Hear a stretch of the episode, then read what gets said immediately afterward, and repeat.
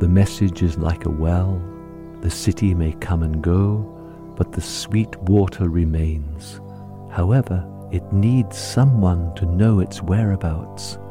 These are the messengers, and Muhammad is the last of them. Peace and blessings be upon him.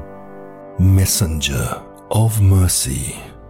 When Maryam, peace be upon her, was in seclusion in the temple, she was visited by the angel Jibril and given news that she would give birth to a child.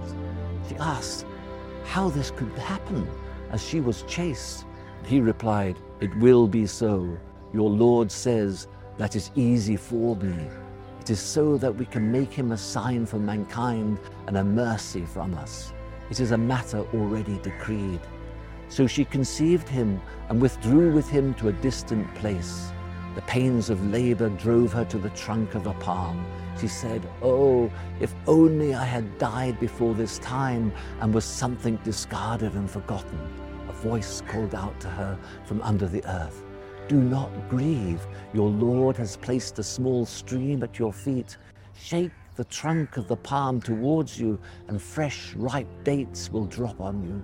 Eat and drink and delight your eyes. If you see anyone, just say, I have made a vow of abstinence to the All Merciful, and today I will not speak to any human being.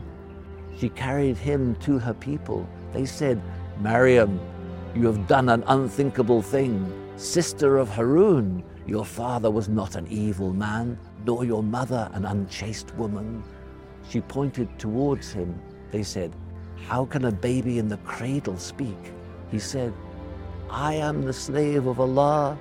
He has given me the book and made me a prophet. He has made me blessed wherever I am and directed me to pray and give zakah and as long as I live and to show devotion to my mother. He has not made me insolent or arrogant.